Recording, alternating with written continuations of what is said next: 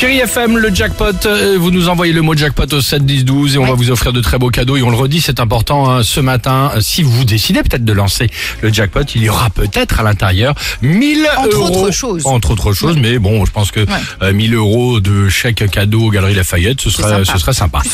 Ce pont de l'Ascension est l'un des plus importants week-ends de vacances de l'année. Si vous avez décidé de partir, je ne vous souhaite pas spécialement la même histoire qu'à Daniel et Daniel. Daniel E2LE et Daniel IEL. Son mari. Ce sont deux Bretons. Ils sont partis il y a quelques jours. Histoire vraie. Ils sont partis il y a quelques jours en avion. Direction l'Autriche. Okay. Sympa. Ouais. Décollage, vol, atterrissage, tout est nickel. Ils avaient tout bien goupillé. Sauf quand vous leur récupérez leurs valises, vous vous doutez bien, l'histoire, merci beaucoup. Rien, la compagnie aérienne a perdu les valises de Daniel et Daniel.